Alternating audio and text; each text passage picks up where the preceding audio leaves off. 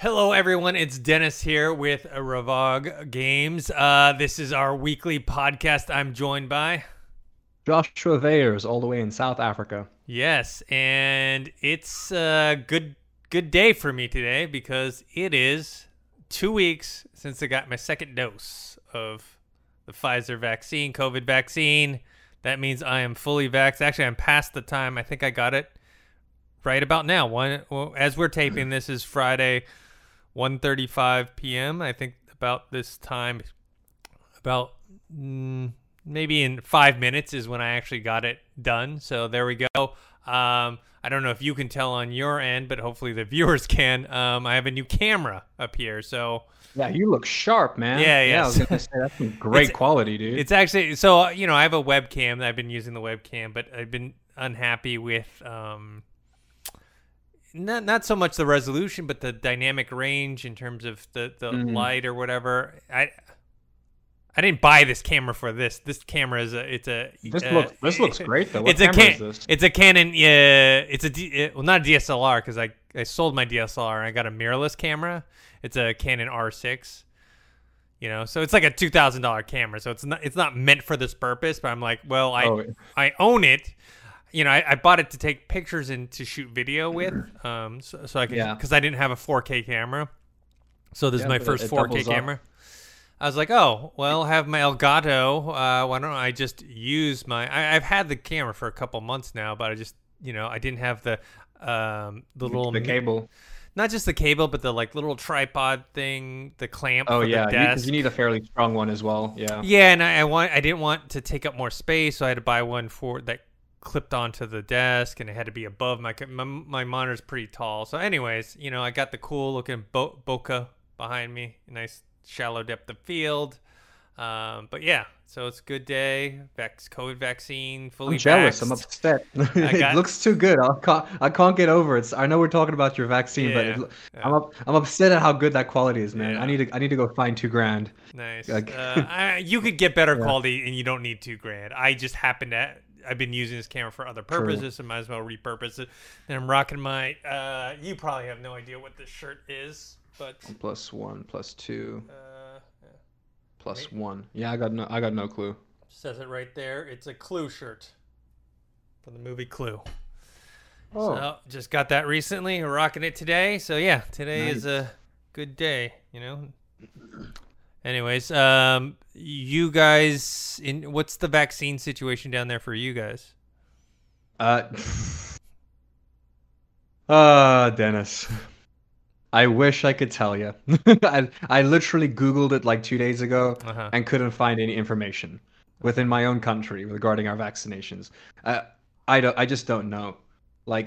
Here's the thing. We do not have the infrastructure to vaccinate quick enough. Mm-hmm. You know what I mean? And enough people. And it's like a thing of, like, we're starting with the elderly, of course, and then we're moving our way to the healthcare workers. I think by the time I get the chance to get a vaccine, I'll probably have immigrated, like, truthfully. Back to the U.S.? Yeah, truly, I believe I'll be back in LA before I get the vaccine in South Africa. Unless we get to a point where it's going to be like, oh, you have to be vaccinated before you can go to America, which, who knows, they might make that a thing. Immigration will be changing a lot within, I think, this year. Yeah. But we'll see what happens. I'm still saving up for that immigration attorney, and hopefully I'll be back in LA within a year or less, you know? Cool. But you'll definitely be able to get the vaccine here because there's plentiful. Dude, America's killing it, man. The fact that you guys have a problem where people aren't getting, like some of the clinics are empty. They're like, we have vaccines and nobody wants them. What the heck, guys? Not nobody wants them. It's people who are ignorant, aren't getting them. That's how I got mine early, by the way. I got mine a week or two earlier than normal because there was an area that had a lot of people who didn't believe in the vaccine, so they had all this extra, and I was like, well, you don't want it. I drove an hour and a half to get it. So anyways. Exactly. Anyway. I mean, speaking of as well, I'd like to point out my friend Al was... He signed up to be one of the original testers. He took the vaccine in last year, November, I think, or around. He feels fine. Yeah. Like, yeah, I didn't have one of the first people that ever got administered the vaccine, and it's been like months, and he feels great, you know. Yeah, I got Pfizer, so my side effects were very minimal. I got a little bit of fatigue, a little nausea, but nothing major. People who've been getting Moderna here, their second shot, a lot of them been kicking their ass. But when I say kicking their ass, it means they got really, really tired. They got a little 3-4 days, yeah, just for a day or two. You know, it's not like, you know, they felt like, you know, they got run over by a car. Yeah, have you ever like? It's mostly just your arm that's sore, from what I've heard. You know, it's people just saying like, yeah, my arm was sore for a few days and it sucked, but you know, it's worth it. Yeah, some people but, just like, say like their whole body hurt. So. Yeah, my dad was talking about vaccines back in the military, like back in like the 70s and stuff. And he was like, I think he took a vaccine for gout, which I didn't even know they had or whatever. And my dad took it like on the spot, and his arm just straight up didn't work for a day. He just literally had zero. He went to go like lift up the ammo or like the bombs or the missiles or whatever, and only one arm went up, and he's like, oh shit. Like for a full day he was out. And I was like, honestly, like when you told me that story from the 70s, I was like it makes sense. I mean, look, vaccines have come a long way, but right. Like, yeah, like quick vaccines can kick your ass, you know. Yeah. But it's, yeah. That's working, you know. Cool. Yeah. So, anyways, back to gaming. This is gaming related. Why I'm so happy is besides the vaccine, you look healthy though. Besides, which is good, you know? We released a big update for our VR basketball game. Pick up Basketball VR, which is available on Steam. If you have the Quest 2, you can play it. You just using the link cable. Actually, I haven't tested Air Link yet, but some people have been able to play it with Air Link and Virtual Desktop wirelessly. But I mean, obviously, you still need a PC. But you can play it with your Quest 1 or 2 with a link cable. We are making a Quest version, but that will be out in probably a couple months or something like that. But anyways, yeah, if you have a VR system and you got a VR capable PC, check it out. We just added computer 1v1 AI. We added some personal stat tracking and all that good stuff. Right on. Yeah. So, all right, let's get into the bigger gaming news today. Mass Effect Legendary Edition came out. It's for, you know, Xbox Series X, it's for the PC, it's for PS5. Yeah, it's come out. I have not gotten it yet. I will say the reviews have been very, very positive. A lot of people, because, you know, a lot of people, remember we had talked about it before, people were like, well, they're just doing the graphics, and, you know, so some people were disappointed that wasn't more, you know. Yeah. It wasn't a full-on like Final Fantasy VII type of reboot, you know, where they're changing a lot of mechanics. It's more of a graphical, they're changing little bits of the gameplay but not much, but it's mainly a graphical overhaul. But all reviews, not all, but like overwhelmingly positive from all the reviews that I have read, and, you know, a lot of people are loving it. For me right now, I know a lot of people who have pre-ordered it, but it's still, I mean, like, it just came out, so. Yeah, it came out last night at midnight. I know everyone's excited, yeah. Yeah, and it's a lot of positive reviews. It's $60. It's a little rich for my blood right now. You know, Days Gone by director, or not Days Gone. You mean 60? Huh? You mean, you said $6. 60. $60. Yeah, I was like yeah. You were like $6. I don't know if I can afford it. Yeah. If I can't afford a $6 brand new game, I'm in trouble. But yeah, $60, a little rich for my blood for right now. Just in terms of, not so much that I don't think it's worth it, because it's, you know, 3 games that I love that, you know, they've put some work into it. It's, you know, probably tons and tons of hours of play. It's one, I've already played them, so yes, I already know the story. It'll be great to play it again and go through it with new graphics. But with, you know, Game Pass and with all these other games that I still own that I haven't finished and played, you know what I mean? Like, I just can't justify buying a $60 at the moment remaster game. You know, it's not even a new game. You got a good point. Yeah, no, you got a very good point. Like, I think we said this last time, but I feel like $40 would have been the perfect and fair price, because every single remake, every like good remake we've had since has been about $40. Spyro, Crash Bandicoot. Mm-hmm. Like, to be fair, this is this is three games. You know, it's a whole trilogy in one. So I see. So it's basically $20 per remaster. I get so. I'm not saying it's not fair. I'm just saying, you know, at this point with the amount of free time I have and the games that I still need to play still, like I can't, you know, first of all, I don't have the time to play, you know, each game. It is three 20 plus huge games. Yeah, each game is about 20 plus hours. So you're talking about minimum 60 hours, but probably more 60 to 80 hours worth of gameplay. You know, so yeah. But anyways, what's your take on kind of the positive reviews, and what's your interest in buying this game? Honestly, as soon as I have the money for it, I do want to buy it, because mm-hmm. I never got to finish Mass Effect 3 like the proper ending. It's just mm-hmm. like, I mean, I was just in a busy time in high school when the game came out for me. Mm-hmm. You know, but I really want to play Mass Effect 2 again, and I'm going to be starting from the beginning fresh. I think I'll wait for it to go on sale. Might take a while, but it's definitely possible. I want to play it. That's all I can tell you, man. I really want to play it. Like, I can understand how some people are upset playing, like, I wouldn't say, well, nobody's really upset, but like, I can see how some people could be put off by the $60 markup, but considering how vast those games are. Like, I mean, like Crash Bandicoot was also mm-hmm. three games. But those were three much smaller games in comparison to like the three Mass Effect games, you know? Mm-hmm. I mean, I think it's going to be, for people who haven't played it. It's totally worth it. If you've never played it, yeah. $60 is worth it. Yeah. It's worth it. It's a great deal. For $60 and you've never played any of them, it's a great deal. Even if you've only played one, I think it's still a great deal. If you played two or all three of them at $60, it's kind of, you know, I love this franchise. Don't get me wrong. It's like I said, it's a time thing right now. At times, you know, I just don't. My whole thing is, let's say I plunk down the $60 right now, right? And I start playing it, but I don't have that much time, and maybe I put it off, and I get through a few hours on, let's say, Mass Effect 1, and then like by the time I get to it, it's like 6 months to a year later, and then the game would have already gone down in price, right? So you know what I'm saying, like so. Why didn't I just not play it? Because I don't have to play it right now. I agree. It's also one of those things where that's kind of how I felt about Resident Evil, which, by the way, now that it's been a while, I've actually been able to look at a lot more gameplay, and it looks really fun. It looks like the game's a lot more fun than I thought, you know? Resident Evil 2 remake?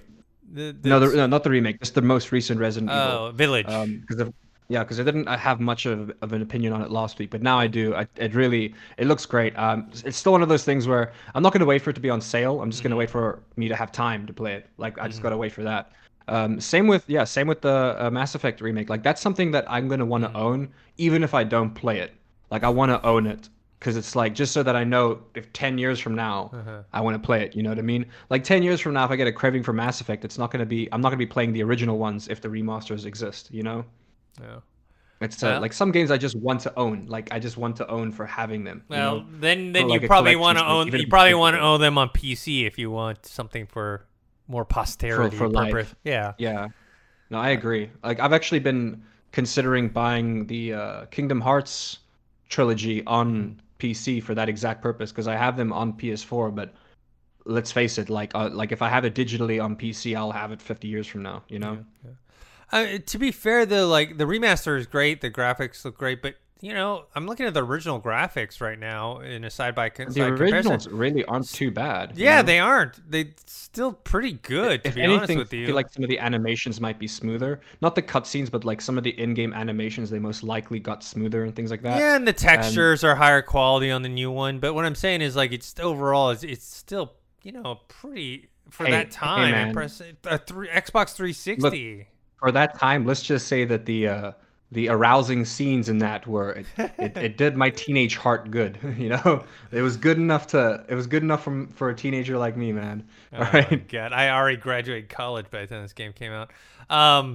Anyways, on a side note, you know, some people who have like Game Pass Ultimate, like myself, you know, everyone's wondering, oh, am I going to be able to play Mass Effect Legendary Edition on there? No, you cannot, at least currently. If you have EA Play Pro, which is $15 a month, which is different than the EA access that you get through Game Pass. Regular EA Play is different from EA Play Pro. Yeah. So no, you will not be able to play it. That doesn't mean it won't come out later, 6 months from now, who knows, a year from now, maybe it will. But right now, no.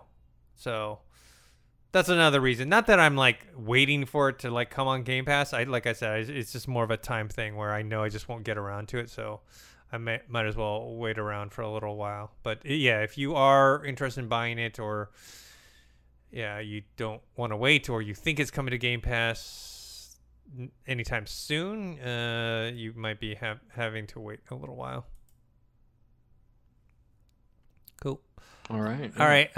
Next thing, this one I was very interested in. So Remedy Entertainment, the developers of Control and Alan Wake, they are working on another game, which is interesting because they have now, with this confirmation of a new game that they're working on, they have six games in development. Which you're talking six? About? You're gonna have to catch me up because I can only think of three. Yeah, so they're working in conjunction. I forgot what the other developer is, but they're working with another developer on the single-player mode. They're co-developing a few other things. I see. Crossfire X and Crossfire HD, that first-person shooter. They have two projects set in the Control and Alan Wake universe. One is a AAA title, and another is a smaller project. My guess is aren't we isn't there speculation that we think it might be an Alan Wake sequel? Yeah, but when they say there's a AAA game and one's a smaller project, my assumption is the AAA game is probably Control 2, and the smaller project is Alan Wake. Fair. Unfortunately, Alan Wake. Sales, Alan Wake, I loved it, but it was more a cult favorite. And Control was much more of a widely praised, and got Game of the Year for a lot of places. It was my Game of the Year the year before, not last year, but the year before. So. Yeah, so you have those two, and they're doing a free-to-play co-op game called Vanguard, and then now this newly other project, which is interesting because, in the article it notes that Remedy was started in 1996, and since 1996 to now, they've only released 9 games total. So think about that time span. That's 20, how many years? Do they have the manpower for this? That's my question. 25 years, right? They say they've expanded to 281 employees, and they plan on growing out more. But think about that. In 25 years, they released 9 games, and now they currently have 6 in development. So I'm interested to see what this is because, if it's not a... Obviously, the Control and Alan Wake stuff is a separate thing. I don't know if it's a new... Did they say it's a new IP? Or is it something... It says a new game. That doesn't mean a new IP. It's not going to happen. No, it's not going to happen for a long time. Because, like they said, the quote here is, we have now started to implement the next phase of our strategy. And just because they're saying the next phase, that leads me to believe that... It's only going to happen. It's only going to happen after literally, like probably whatever they're like this big AAA game that they're working on in the other game. Those two games are going to come out before they even, I think, really get any. They're probably going to be in like pre-production for like early pre-production for this game for like a couple of years. Yeah. At least that's the only way I see them pulling it off. Yeah. So it did expand to 281 employees though. They did expand. It's interesting because in this article it says that. Last year is the most profit they ever made, and they didn't even release a game last year. Oh, that's crazy. Well, they released the Control. There was like a special edition of Control. Yes, but they didn't really. It was like the special edition Control. They licensed it to. Wasn't it on Game Pass for a while? It's sold well. It still is. I think it's getting removed or has just been removed, possibly. Yeah. Yeah, so because games are only on Game Pass for a while. Some like a lot of games they're not first on Game Pass, yeah. If they're third-party games, not for first-party games, they're not forever. Yeah. But yeah, so you know, if they're making that much money and they didn't even release a game, that's a pretty good sign. I mean, Remedy has actually always been one of my favorite developers. Max Payne, I only played the first one. I didn't play the how many sequels did they have? 2 or 3? I can't remember. But anyways, yeah, they've just been known for working on games for several years. I mean, not like to Rockstar's extent where it's like 8 years for a game. I think the fact that they're planning on developing a game, an ongoing multiplayer co-op game, the squad game Vanguard that they're working on. Free to play. It's free to play. It's games as a service, right? Yeah. If you are going to be doing a game and it does popular, if this game does well, like really well, let's face it, the bulk of their money is going to be coming from it because games as a service is, if the game does well, it's an incredibly profitable way to run games, you know? Whether people like it or not, it works, you know?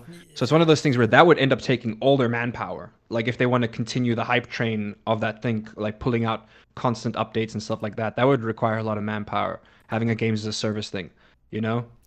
Yeah, but I mean, the other thing is you got to be successful. I mean, okay, let me ask you this question. So we all know Fortnite is the big dog.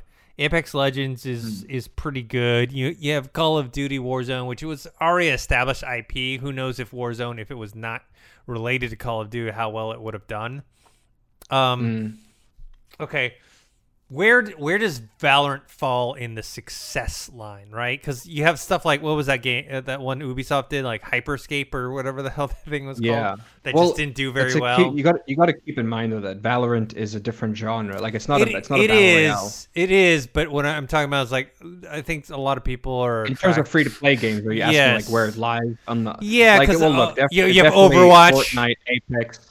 And then because Valorant, if you look at Valorant in terms of popularity, right now is perfect. What's the time in America? It's a Friday, right? On the West Coast, what's the time right now? 2 p.m. About 2 p.m. Okay, I'm gonna go onto Twitch, and then I'm gonna show you the actual comparison in terms of viewership, which I believe is what really shows popularity of a game. You know what I mean? Is how many people are watching a game?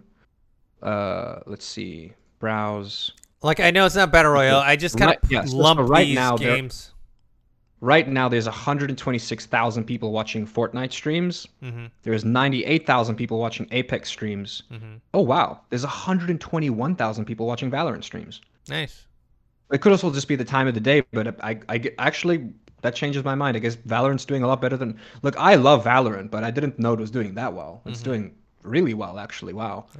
But listen, they make their money. Dennis, do you know how expensive the skins are in that game? It is the most expensive skin. Like, because their only competitor is CSGO, and CSGO skins are also expensive. You know, there's like a whole gambling thing involved with CSGO, pretty much. But it's like, let's see, how much would you say is like 20 euros in dollars? Probably 30 something. Imagine paying that much for a weapon skin. Yeah, I'm not paying that. Yeah, no, right? No. Like, I'll pay $3 for something cool, you know? Yeah. $5 maybe. Yeah. Look, like maybe a whole set for $10, you know? Yeah. Like, well, I mean, look, even on Fortnite, like they'll give you a whole legendary set for $20. On Valorant, it's like, look, you'll get maybe one or two guys. Like, you'll get a guy. Like, that's a knife. That's maybe like one knife, you know? That's crazy.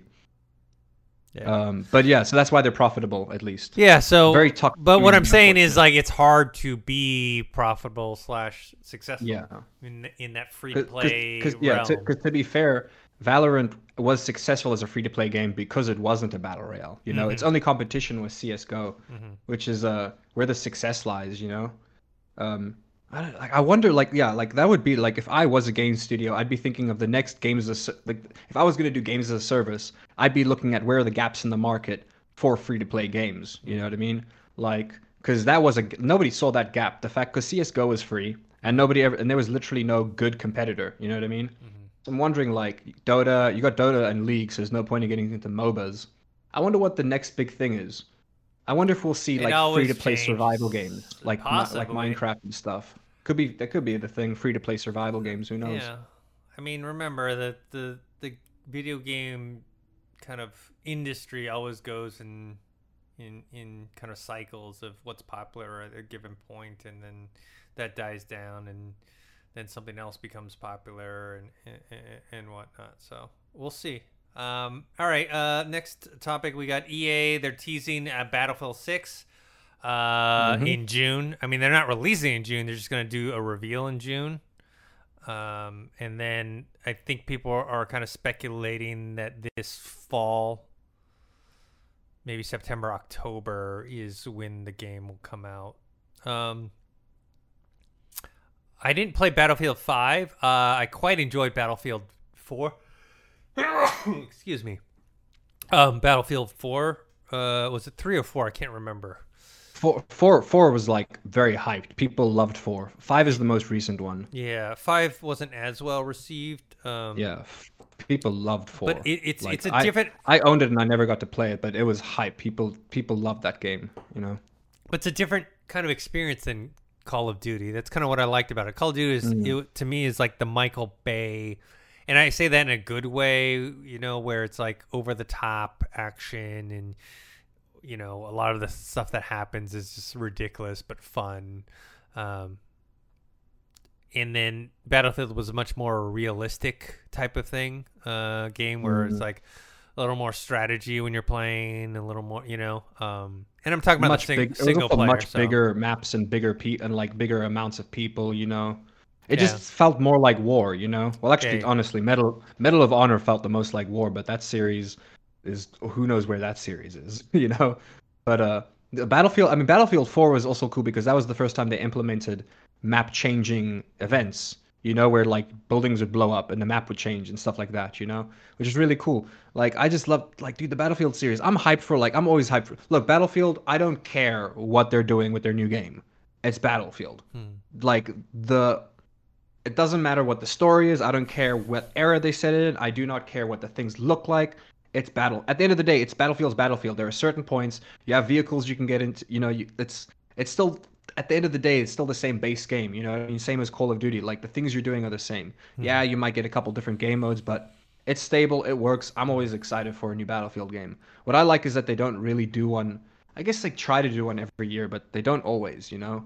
I'm glad that they're not doing stuff every year. I played Battlefield 1942 religiously. That was a great game.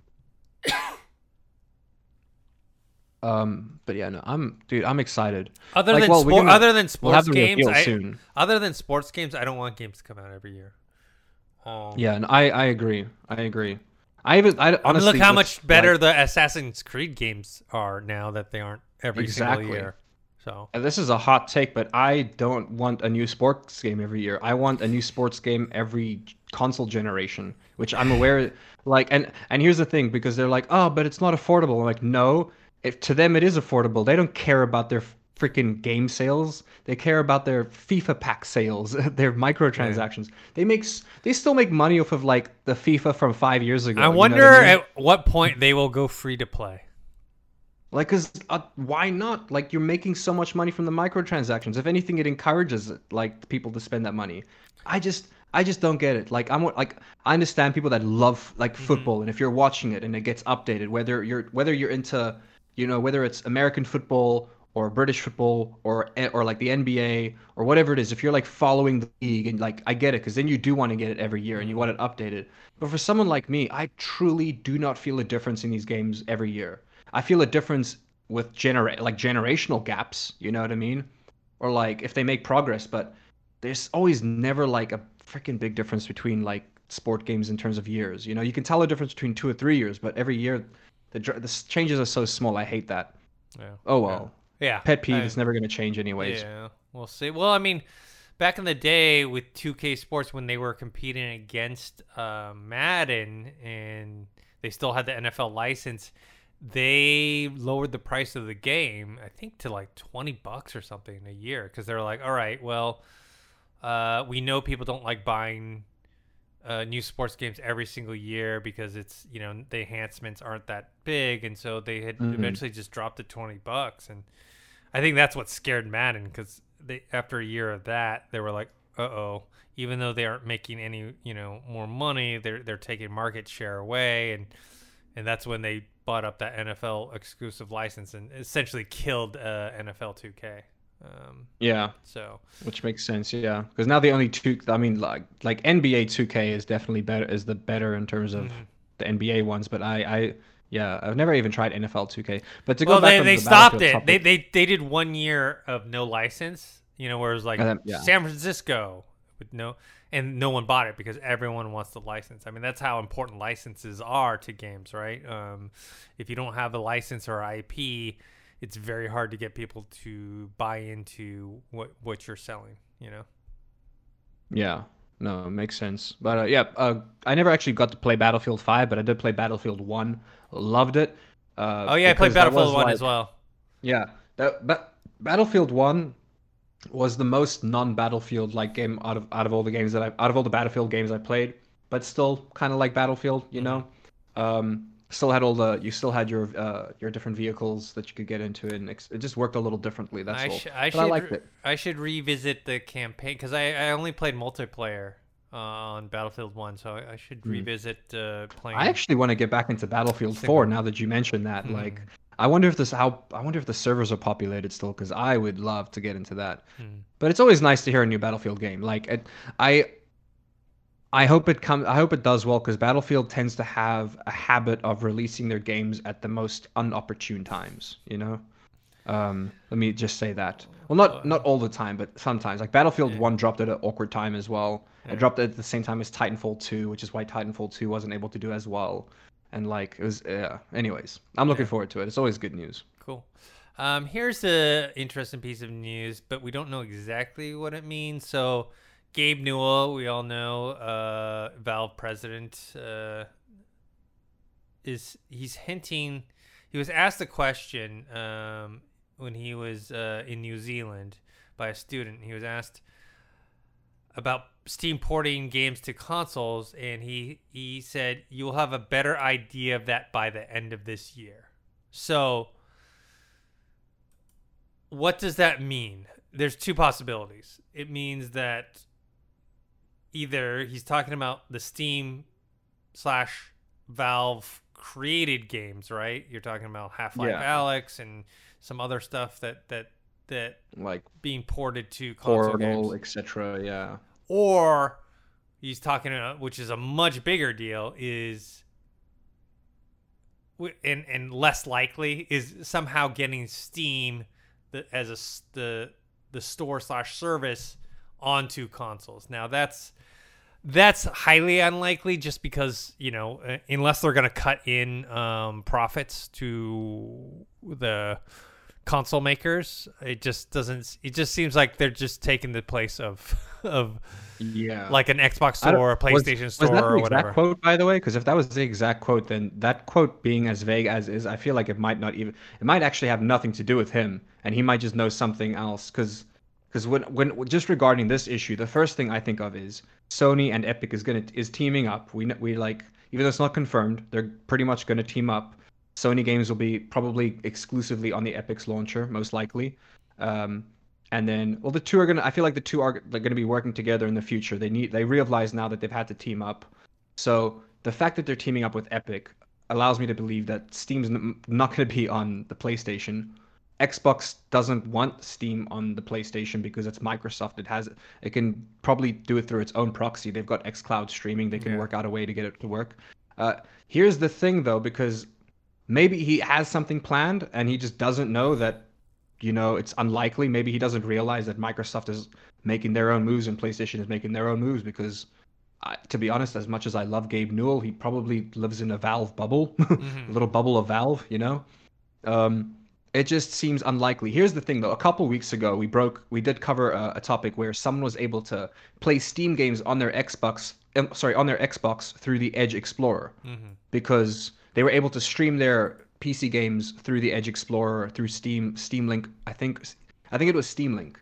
They figured it out. Obviously, like, Microsoft's not going to have that. I don't know if they've patched it yet, because it was one of those like thing, like it was like a fan or like just a person discovered it. So the thing is, it's possible because somebody did in fact do it. They were playing their Steam games on an Xbox, so it's definitely possible. Whether they're going to legally be able to do it, I don't think so. You know what I mean? Like in terms of licensing rights and all that, I think that they may have just missed the deals. They may have just missed the opportunity to make a deal. You know what I mean? Yeah. We'll see. We'll see how that... They could make a deal with Xbox. I don't see them making a deal with PlayStation, though. Yeah, I mean... Just because they, just because of the whole... Not for the store. Not for the store, because, they're very... Now, I have two questions for you. One... Well, two comments. One is, this could be a very little small thing, and maybe it just means that they are porting... It could just be the orange box, which is like 3 games. Or they're porting Half-Life Alyx to the PSVR 2, which we'll talk about in a little bit. And the PSVR 2 does look... fairly impressive, It's still not the Quest, but it's better than the original from what we've seen. Now, on a bigger kind of scale topic, how much do you think, maybe not right now because Steam is so big, but in the future, doesn't Game Pass in essence threaten Steam? Because obviously... I'd say financially, yes. But at the same time, it'll never come. It'll never have all the games that it'll never destroy Steam, because here's the thing that Steam has that nobody else has, which is like an infinite amount of indie games and new games. Like Steam, it is still to this day, even though the deal is bad, it is a lot easier to get your game on Steam than anywhere else. Yeah, I know. Because I know because that's how we got our VR game on there.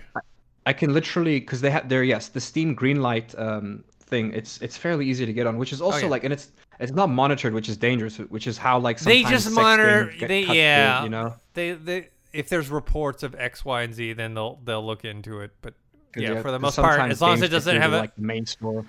They're actually more concerned about viruses than they are sex and violence.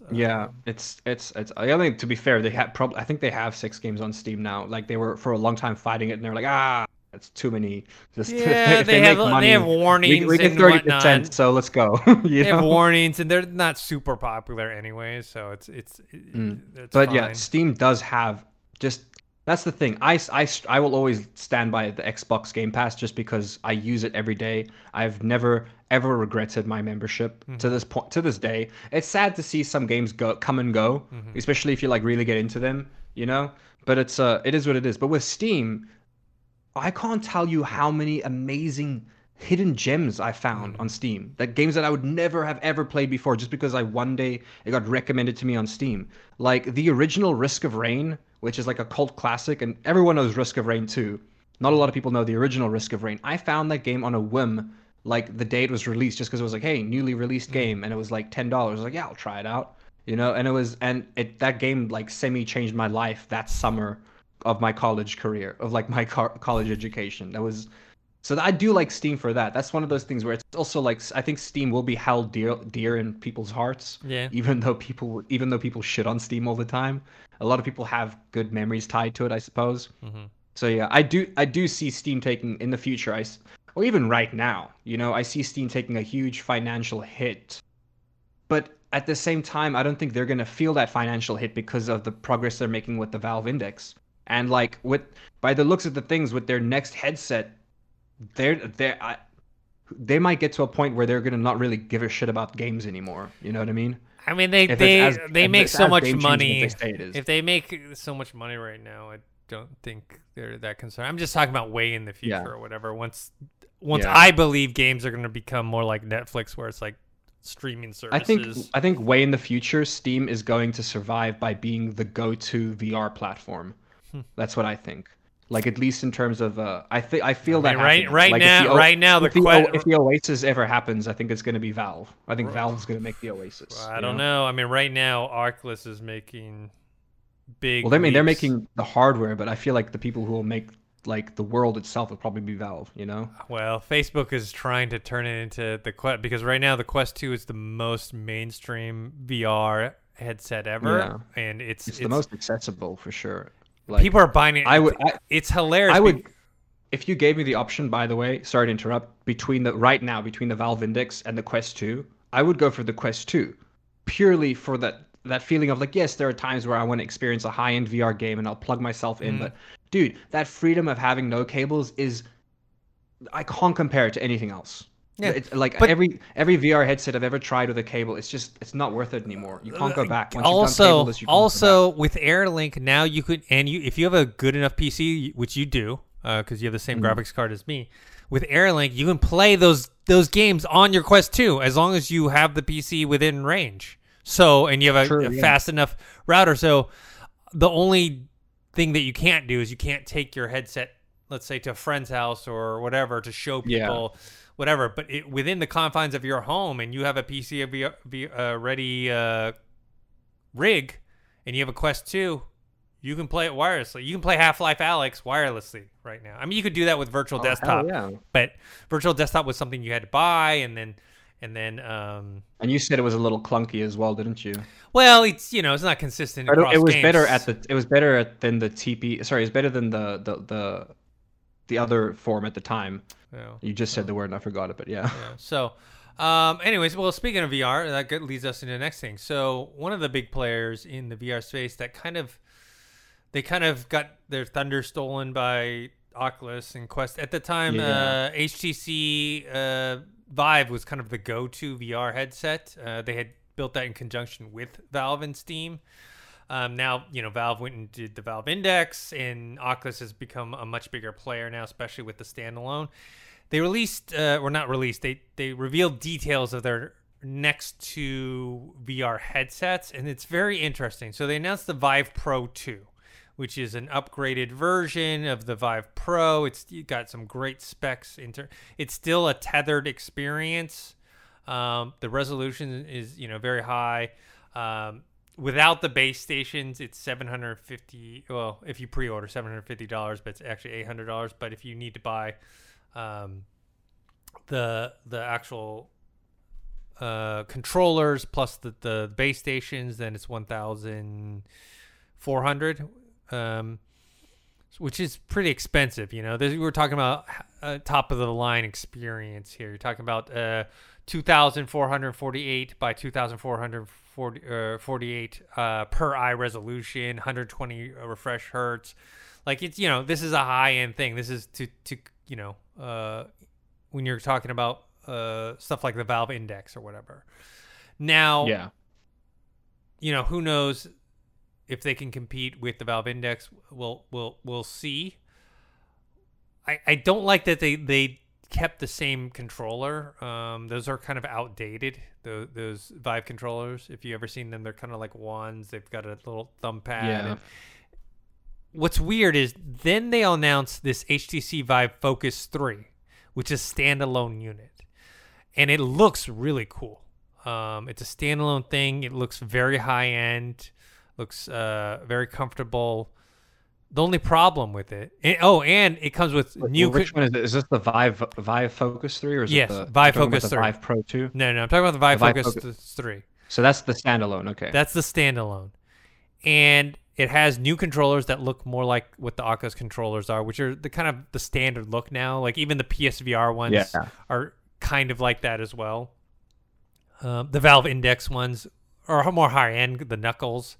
But they all kind of have that same shape or whatever. And that's why I'm saying that the outdated ones that they have for the Vive Pro, just I don't think they cut it anymore. And I don't know why they kept it. They should have upgraded. But they do have these Oculus-like controllers for the Focus 3. The problem with the Focus 3 is that it's for corporate. It's a commercial headset. Okay. It is not for... You can get it and you can play games on it or whatever, but the problem being is that it's for corporate. It's $1,300. It's for businesses to use. Whether internally or for like displays for commercial or marketing purposes. But if you look at it, the Focus 3, it basically looks like a high-end Oculus Quest. Yeah, it does. That's actually a good way of putting it. It looks like a really just it just looks like a much more expensive Quest. Yeah, but yeah, I don't know why they don't create a high end standalone for consumers. I don't know why they don't do that. I mean, I'm asking that question, but I kind of know the reason is because of the software issue in terms of all the games on the Quest. They are built for the Quest. You know, they all on the Quest Store, the App Lab. And Vive doesn't have that. They don't have their own app ecosystem, right? So either they're going to... Is my mic freaking out right now? Yeah, it's a little scratchy or whatever. I can still hear you, though. I don't know. It was just a little scratchy for a second. But anyways, the reason why they don't do that is so they can't... Because they can't... build a software games ecosystem that's big enough to get people to buy the hardware, because it's always the software that sells the hardware, not the other way around. You can have better hardware. It doesn't matter. I mean, we've learned this time and time again through technology. When you talk about VHS versus Betamax, Betamax was a better, superior quality, but it was more expensive and less accessible to the mainstream in VHS1. If you look at even back in the day for video gaming, the Sega Master System was actually a more powerful system than the Nintendo, the original NES. But it didn't have the games that people wanted to play, so the NES became a huge monster. The Sega Master System was a very low percentage market share. You know what I mean? Every generation of video games, you'll see the consoles like... I mean, I believe... Look, we don't know who the winner of this new generation is going to be, right? Between PS5 and Xbox Series X. But I mean, on paper, it looks like Xbox Series X is the superior in the future. Yeah, it's a superior console in terms of specs for sure. You know? But we don't know if they're going to win or not. You know, because right now PlayStation has more of the exclusive games. So here's the thing. Here's the funny thing, Dennis. Even if the Xbox console itself doesn't beat the PS5 console, Xbox still wins. You know what I mean? Because they've got those monthly subscribers like crazy. You know what I mean? Like they're making the amount of money they're making monthly compared to Sony is it's got to be different. Those are the numbers I want to see. I want to see Sony's monthly numbers compared to Xbox's monthly numbers. Mm-hmm. You know, excluding game sales. Yeah. The next piece of news, which is related to all of this too, is the next generation PlayStation VR, which everyone's just saying PSVR 2, but we don't have a real name for it yet. Hold on. Before we move on to this real quick, I just have a little bit of information on this that is rather interesting, which I think because at the end of the day, you and I would agree that even though, well... I think we can both agree that the knuckles are better controllers than these wands, right? Yeah, 100%. Here's not the even thing, debatable. Dennis. If you're gonna buy, if you buy the headset on its own with the pre-order special, you can actually buy the two base cameras that you need, the new ones, the 2.0 ones. You can buy those and then still go buy the Index, the knuckles, separately, and it'll actually work out about $25 cheaper than the full set. Yeah. Which is crazy. So here's another fun fact. If you decide to get the 1.0 cameras instead, you save $100. And that's literally the best of both worlds. You're getting the Vive Pro 2, mm-hmm. You've got the knuckles, and then I guess it depends how important the newer cameras are to the old cameras. But it's crazy to me that you can actually get, instead of getting the wands, you can literally go and get the knuckles instead, and you'd be saving money. And they're just hands down better, you know? Yeah. Yeah, I mean, or if you currently own a Valve Index and you're a VR fanatic and you also want to get the Vive Pro 2, you can just buy the headset and you can use the base stations and the knuckles that you already own, you know? So exactly, yeah. So there you go. And yeah, the pre-orders deal... there's a pre-order sale, so only a discount, so that's good. You know, I mean, these are high-end... You know, performance. This is for you are a diehard, hardcore VR fan, because the mainstream audience doesn't want base stations. They don't want a tethered system, right? They don't want to set up these things. Is it a superior experience? Yes, because compared to the tracking headset tracking, you can get more full range of motion with base stations because they can get when you go behind and whatnot versus the cameras that you just have in front, which they do a pretty awesome job at, don't get me wrong, but it's still not in comparison. But like I said, mainstream audience doesn't want to do that. They don't want the PC. They don't want the base stations. They want something that is standalone. I mean, this is anecdotal, but the reason I can tell the Quest 2 is killing it is when I bought the Quest 1 early last year, other than for work, there was nobody that I knew that had a Quest 1, you know? Like, there was no one. And, like, my friend, you know, your friends list or whatever, there's just no one on there. And when the Quest 2 came out, I started to get a few, you know, people adding me. Some people I didn't know. And friend requests and stuff, yeah. Some people I knew, some people I didn't know. And even at that time, that was back in October when it was released, it was, like, not that many. It was a few.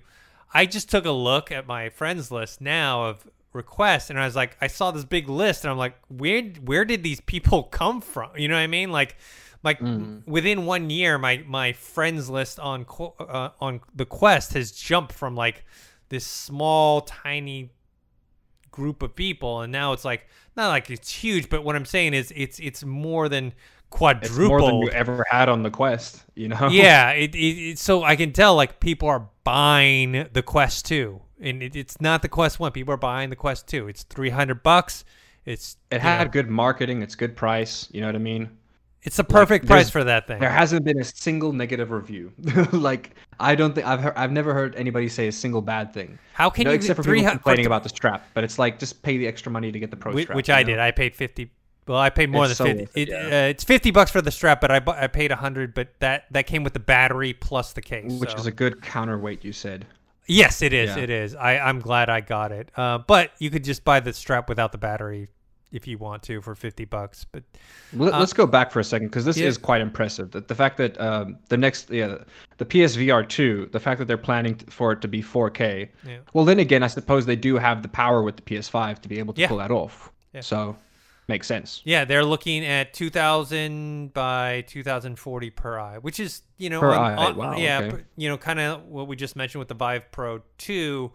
Kind of on the same lines as that, but you know that's great. You know, I think it'll most likely have a bigger field of view, because I could be wrong now, because I don't know all the VR consoles. All the VR systems out there, but as of the before the Quest 2 came out, I know for a fact that the PSVR, even though it wasn't the best system, it had the best field of view, or the biggest field of view. Mm-hmm. Like it would kind of like wrap around your eyes a little bit, you know. Mm-hmm. Yeah. So, but yeah, they haven't. It doesn't seem like they've spoken about the field of view. At least I don't see any news about. No, I don't see it either. But it's, you know, it's very important to have high resolution, especially frame rate, high frame rate in VR. Mm. So the higher the frame rate, the less sick that you will get from it, and also the immersion. When you are playing games or whatnot, it's just much higher when you have it. Oh wait, have we spoken about the controllers before? Yeah, we did. We talked about them. I remember them. Yeah, they do. Yeah, they are very Oculus Quest like. Yeah, very Quest-ish. Yeah, I feel like they. I feel like they added the circle around your arm just to be able to like not get sued. Yeah, you know. So, anyways, that was a huge thing that they needed, because let's be honest, that the PSVR controllers, the Move controllers, were terrible. Yeah, they were old, VR. Man. They came out 2006, 2007. They weren't made for VR. They just kind of forced them to be, you know. Look, it was a good way to, like, I'd say not save money, but like make use of old stuff. Like I know a lot of people that got the PSVR without the controllers because they happened to have some old ones lying at home. Yeah, like there was that benefit, but in the long run, not worth it, you know. Then again, a lot of PSVR games don't even use the Move controllers. I suppose probably for that reason, because they're not good. They just use, like, the PS4 controller tracks better than the freaking Move controllers, you know? Yeah. So, all right. Anyways, let's go on to the next topic. Google insists. Oh, geez, this is funny. Google insists Stadia remains alive and well despite studio closure and departures. We've been talking about this for a while. Every week, there's something new. We kind of mocked them, and I'm sure, and we weren't the only ones, about how they added a search engine or search bar on their game. Like, okay, great, this search engine king just added a search bar on their Surface. Anyways, you know, you had, you know, the head of product, John Justice, leaving. You had State of Games lead, Jade Raymond, leaving. This internal studio shut down, which I think is a big mistake. Because, like I said, the only way you're getting people to play or use your system nowadays is exclusive games. No one, you know, hardware, software, it's all about the games. And if you don't have exclusive games, people really don't have a reason. Like, once, right now, Stadia's thing is, okay, it's cloud gaming, right? And one, it's not fully worked out yet. But let's say, hypothetically, it does get worked out. That's its current advantage over something like Game Pass. But the problem is Microsoft is working on xCloud right now. So pretty soon you're going to get a subscription, all-you-can-eat buffet of games, and also be able to play it without a system, you know? Yeah. So at that point, then what is the advantage that Google will have? They have, I mean, right? Even and right no now, no exclusive games. Advantage. Let's say Let's say Microsoft decides or finishes, you know, their xCloud, and it becomes this cloud gaming service that you don't need a console for. Then they have Game Pass, which you're paying. You know, if you're playing Ultimate's $14.99, what was it, $9.99 for a regular? Game Pass. Let's say $9.99 a month. $15 for Pro. All you can, you know, play games. Then you're having day one exclusives. And what if they make all? Let's say they decide to make all the Bethesda games exclusive to their platform. Then you're talking about exclusively playing Halo, Gears of War, Elder Scrolls, Fallout, Doom, and many more. Castle Wolfenstein, like, and they're only playable on Game Pass, and you get to play them as much, all of them, for only $9.99 a month, and you can play them without a console. Like, I just don't see where Google Stadia is going to compete at that point. Here's the thing, Dennis. Here's why Google Stadia is dying as we speak.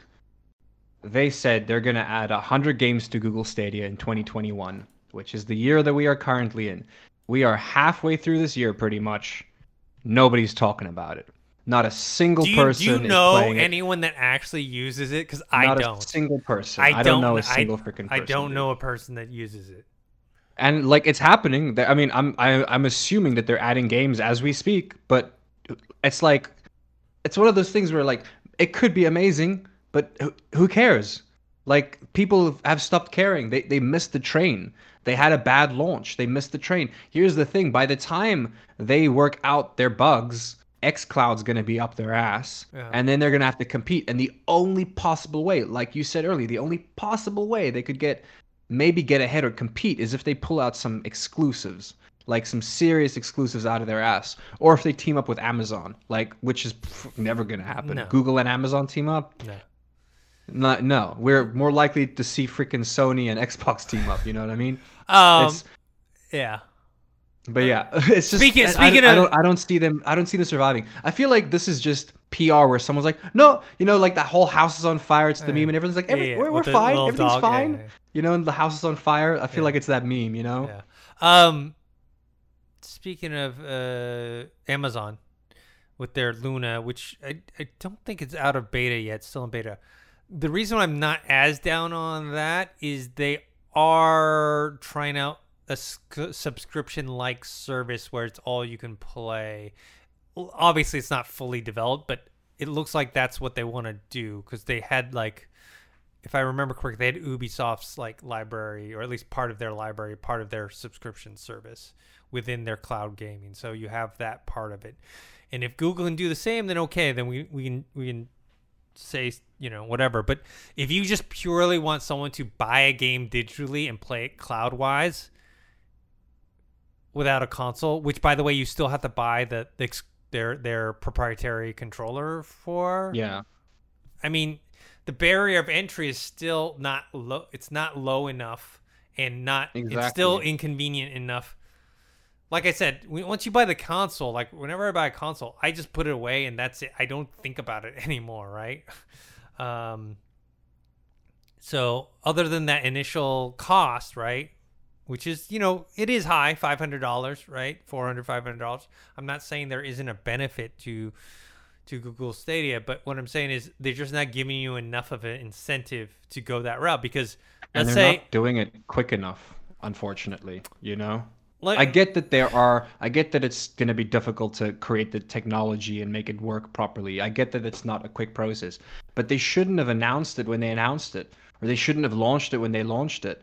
You know what I mean? Like, I think that's, it's the bad PR that they have to dig their way out of to be successful as well is a very difficult thing to do, you know?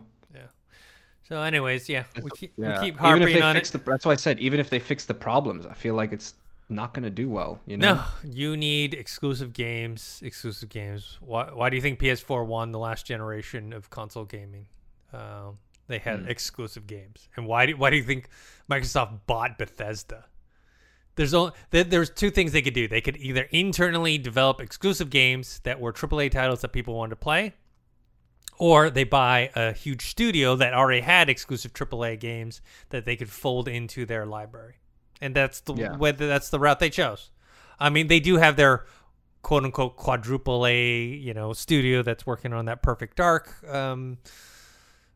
reboot, sequel. I don't know exactly what it is, but anyways, but that's only one game. I wonder if anybody's gonna snag the rights to Square Enix, at least for subscription-based services, because I know, look, there's a lot of Final Fantasy games on Game Pass, but they're also like coming and going a lot. Yeah, like, they just added one recently. Was it 7? Which one did they just add on? They also on Game just Pass? Recently took one off.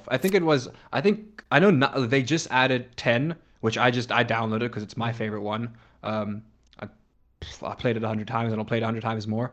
So they just added 10 and 10.2.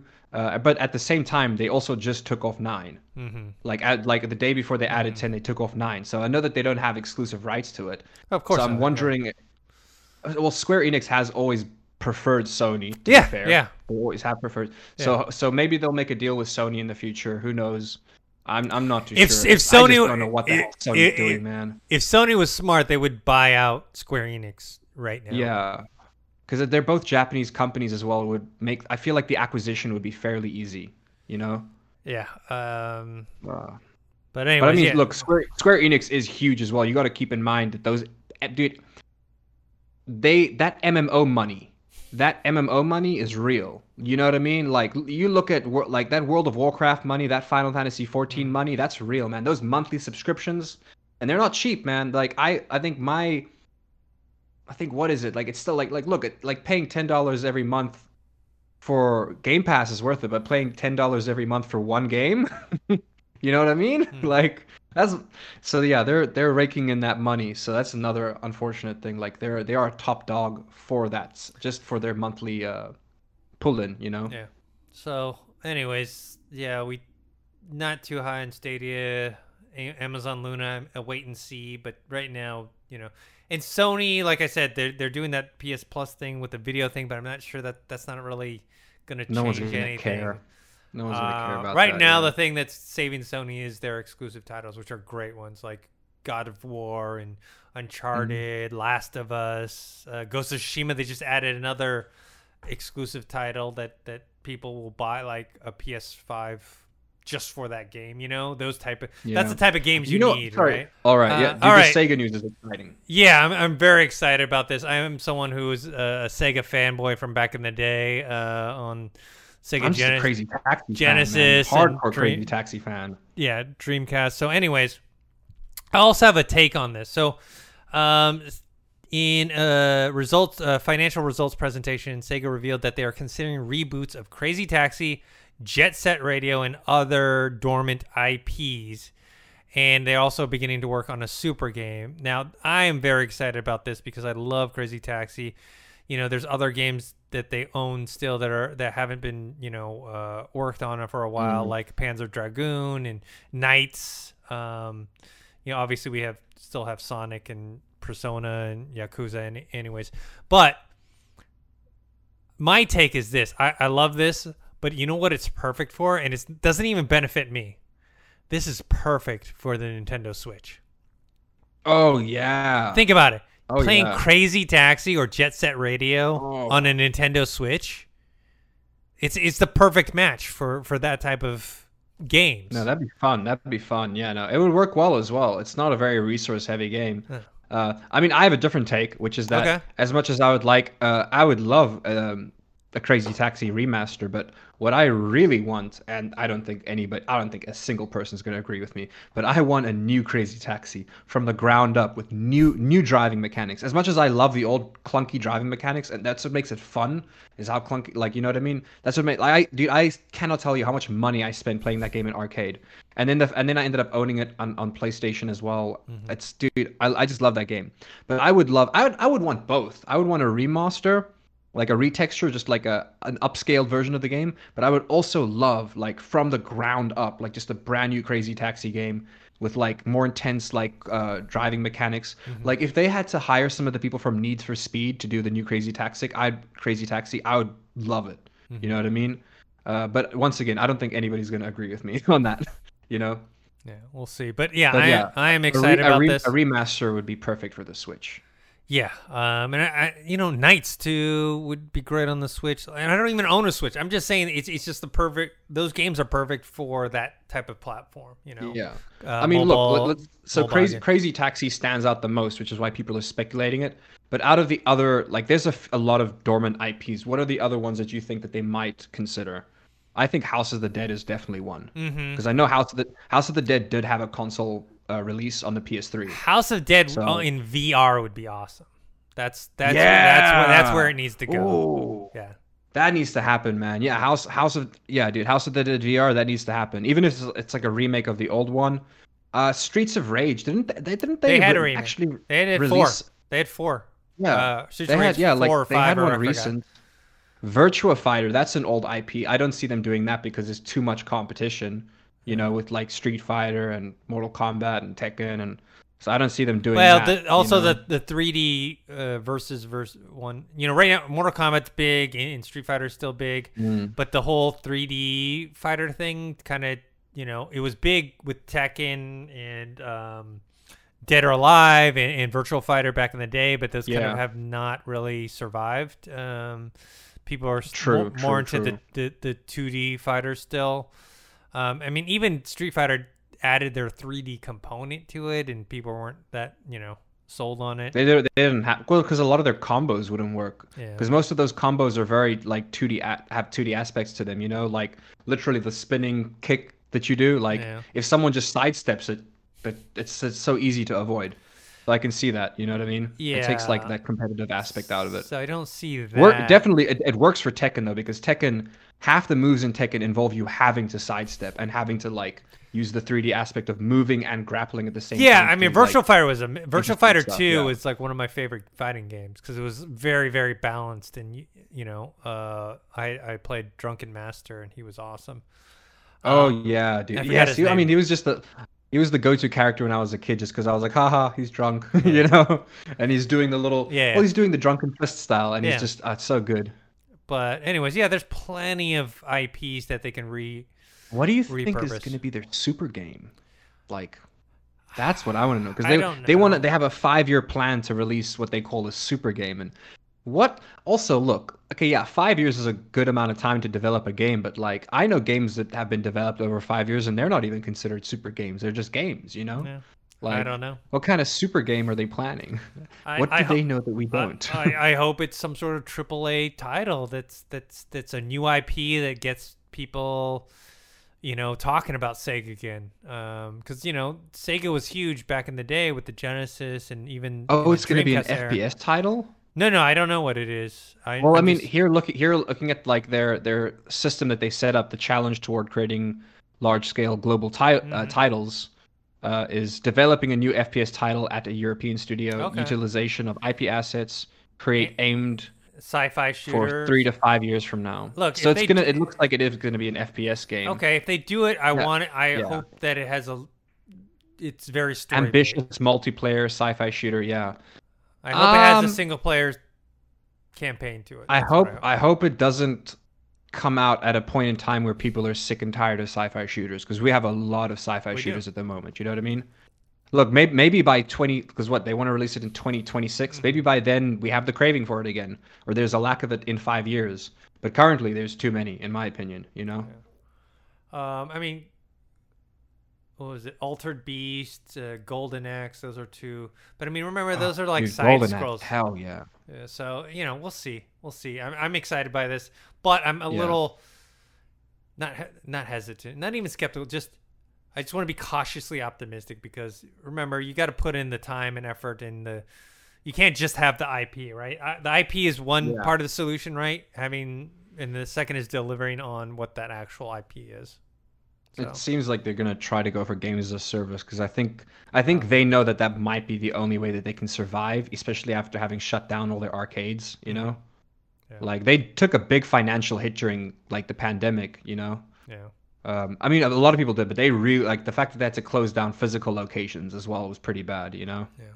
Which was one of the last, like, profitable things they had, if you think about it, was their arcades. Yeah.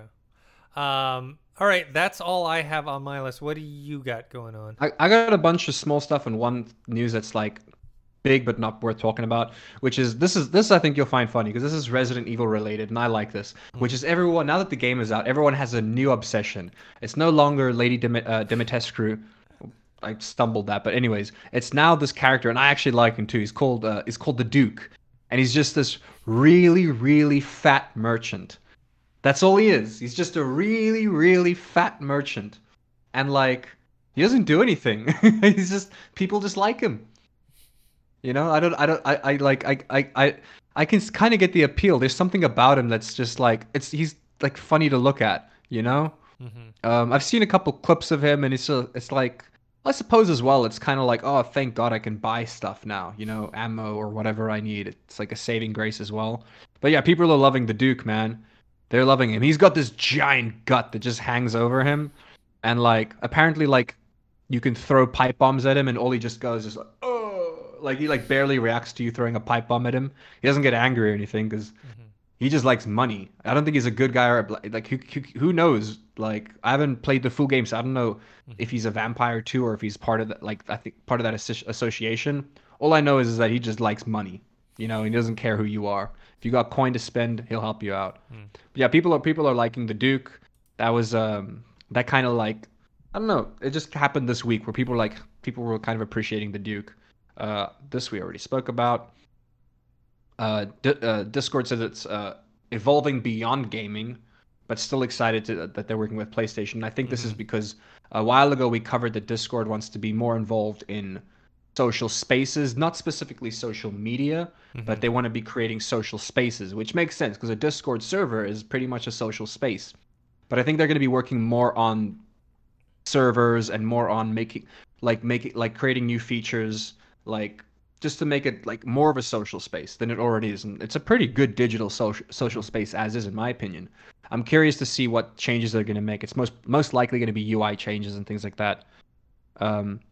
Yeah, like they say here, 78% of active users use Discord for non-gaming activities, which is crazy. So, like, that's almost, 78% of their users are just there for, like, fan-based things. You know what I mean? Like, anime groups, manga groups, comic groups, you know what I mean? Like, so it makes sense. So they're going to be focusing more on that, but they are excited to be working with PlayStation. Mm-hmm. Yeah, there's a couple other news related to it, but it's more industry-related and less video game-related. I need to make sure I'm reading this correctly. So anyways, there's a new RPG studio coming out called Lightforge Games. And it's basically being created by, and I want to make sure I get these names right. It's coming from Blizzard. It's either, I could be reading this article wrong. It's either Blizzard and Epic Veterans, or it's just Blizzard Veterans. And they're calling the Veterans Epic. I'm not too sure. It is. Yeah. Former Blizzard and Epic engineer, Matt Shembari is joining the collective with a new endeavor, Lightforge Games. So it's coming from what seems like a lot of people are fans from these people from Blizzard and Epic. I'm excited to see what they're going to do in the future. Not much news so far. We just know it's an RPG studio, so they'll be working on RPGs, which makes sense because it's Blizzard. You know what I mean? I wonder if because the other guy's coming from Epic, maybe we're going to get a FPS RPG game or something. But yeah, they mainly just have news about like having to relocate and all that stuff and things that don't matter, like money, the rest of this article doesn't matter to video games, but I'm excited to see what they do in the future. So we have a new RPG studio out there. Lightforge, let's keep an eye on it in the future. This is very small but kind of related. The Borderlands 3 movie. We got a bit of we got a news of a cameo that I'm excited about. Do you know Penn and Teller? Yeah. Yeah, so Penn is going to be in Borderlands 3. He's going to be a character in the Borderlands 3 movie. He honestly perfect for Borderlands. I'm happy with that. I can see. I hope that they put Teller in 2. Honestly, just as like a side character behind him or something, you know. I think that would be quite cool. But yeah, that wasn't really important news. It's just fun to talk about. This I find interesting, Dennis, which is not big news. It's just interesting gaming news. You know Roblox? Yeah. So Roblox is a game where you can make your own games as well, and people can play those games, and you can make a lot of money, like not selling Roblox games, but through microtransactions. You can set up your own microtransactions on your own Roblox game. So there are like kids out there making money even. But there's a Roblox game right now. What is the name of it actually? Like, I feel so bad. But it's the fastest growing and most successful Roblox title of all time. As of April, it had 1.9 million concurrent users. It's had 22 billion visits, which means like 22 billion plays, but there's almost 2 million concurrent users in April 2021. Jeez. So they decided that the people who made this Roblox game, not Roblox itself, but like I said, the game within Roblox, they've developed their own studio now, which is a 40-man studio, which is bigger than the Valheim studio. Isn't that crazy? Like, that's crazy. But to be fair, they're probably making way more money than Valheim because of microtransactions. Yeah, you know what I mean? I mean, Roblox is a huge thing. Yeah, and kids, dude, kids are the biggest money spenders of all. You know what I mean? That's why... Well, it's parents for kids. That's what it is. Yeah, well, I mean, that's... Look, if you look at it, any advertisement company will tell you the same thing, is that the best people to sell to are kids, because they just go, Mommy, Daddy, please, you know? It's why people will always... It's unfortunate, but people will always... push advertising onto children, and it's the reason why the FCC fights so hard to protect kids. But that's another story for another day. Anyways, I thought that was crazy though. So they started a 40-man studio from a Roblox game. It's also no big surprise because we've seen things like Dota 2. I mean, Dota started as a game within a game, yeah. You know, and then it became its own thing, like huge. Well, to be fair, I think it was Valve, you know, that got involved. But still, so that's cool. This is super small. I don't know how it's going to work, but Rambo and Die Hard are coming to Warzone next week. I don't know what that means because there's no other information attached to this article. That's just the headline and that's it. So, hey, if you play Warzone, hey, Rambo and Die Hard are going to be... I wonder if there's going to be like a scenario or a map. Because they don't see the characters' names. They just say Die Hard. Die Hard's coming to the game. Like, what does that mean? The only thing I can think of is the building. Is going to be there? That's what I'm assuming. Yeah. I'm assuming the map is the Die Hard Tower, Nakatomi Plaza. That would be cool. And you play that would be cool. That and there's terrorists or whatever, and I don't know. You see the German guy falling. Yeah. That'd be great. So yeah, no idea what that means. This is the last bit of news I have, but it's the one that I'm most excited about. Also don't know how to feel about it because I don't actually know much about the Forza tech engine. Mm-hmm. But the new Fable game is being developed by Turn 10, the developers of Forza, and they're using the Forza tech engine, which makes sense. It's their engine. And they're using it to enrich the tool set to support an open-world action RPG. I'm not too sure if that matters. But we saw the announcement trailer a long time ago. It looked beautiful. Like, I'm excited for the game. Forza as a game also does look beautiful. You know what I mean? I mean, yes, it's a racing game, but the actual... If you ever take the time to look at the landscape of around you in Forza, it's beautiful. So I feel like they're mainly going to be using the engine for, like, the greenery, if that makes sense. You know what I mean? Like the trees and the grass and stuff, because Forza, like, they look beautiful. Then again, I mean, you don't get to see them up close, obviously, because you're on the road, but, you know... I think it's going to be that. So yeah, they're working on new features like ray tracing for the game. So Fable will have ray tracing most likely. Yeah, man, I can't believe it's already been a year since the announcement. But yeah, I'm looking. I knew that game was going to come out for a while. I mean, just yeah, it's not going to happen for a while. So yeah, but that's about the news that we got for that. Good, but like, you got to keep in mind as well though that. They are also working on Forza Motorsport. So They're not just working on Fable. It seems like they'll be also continuing on Forza, which they have to, you know? Yeah, I mean, to me, it makes sense. I mean, not so much. It's just that the Forza, I don't play racing games in general just because I suck at them. And the only kinds I really like playing are like actually in the arcade. We got the steering wheel. And even then, I still suck at them.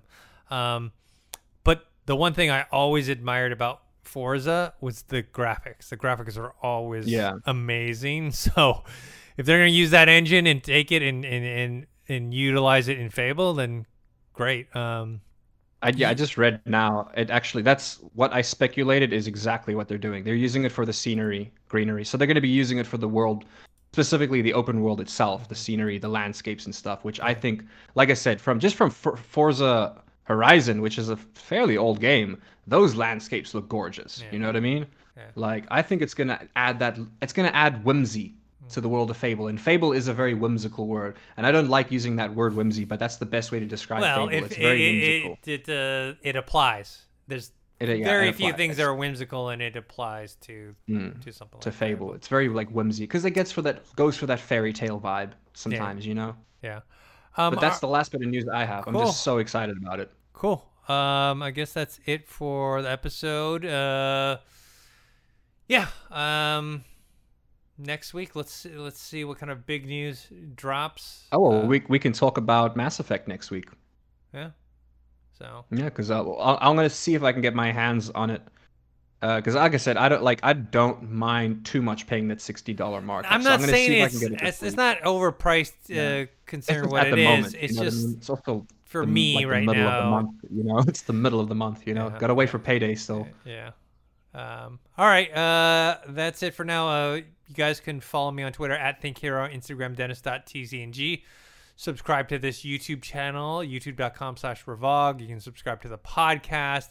Like I said, check out if you're into VR at all, check out our game, basketball VR game, pick up basketball VR. We just launched a big update today. Also going to have a link to that, to the Steam page on there. Josh, where can people find you? You guys can find me on why am I blanking? TikTok. There we go. That's the platform everybody knows and loves. You guys can find me on TikTok @josh.toki, and you guys can find me on Instagram @josh.toki, and you guys can find me on Twitch @josh_toki. Another great. If you guys have any questions, if you guys ever want to talk to me, the best place to find me is on the Revog Discord channel. You guys will see me on the right. It's just I'm the only admin with Josh. Yeah. I'm the only Josh admin, so that's me. You guys feel free to ask me anything. Cool. All right, see you guys later. See you later.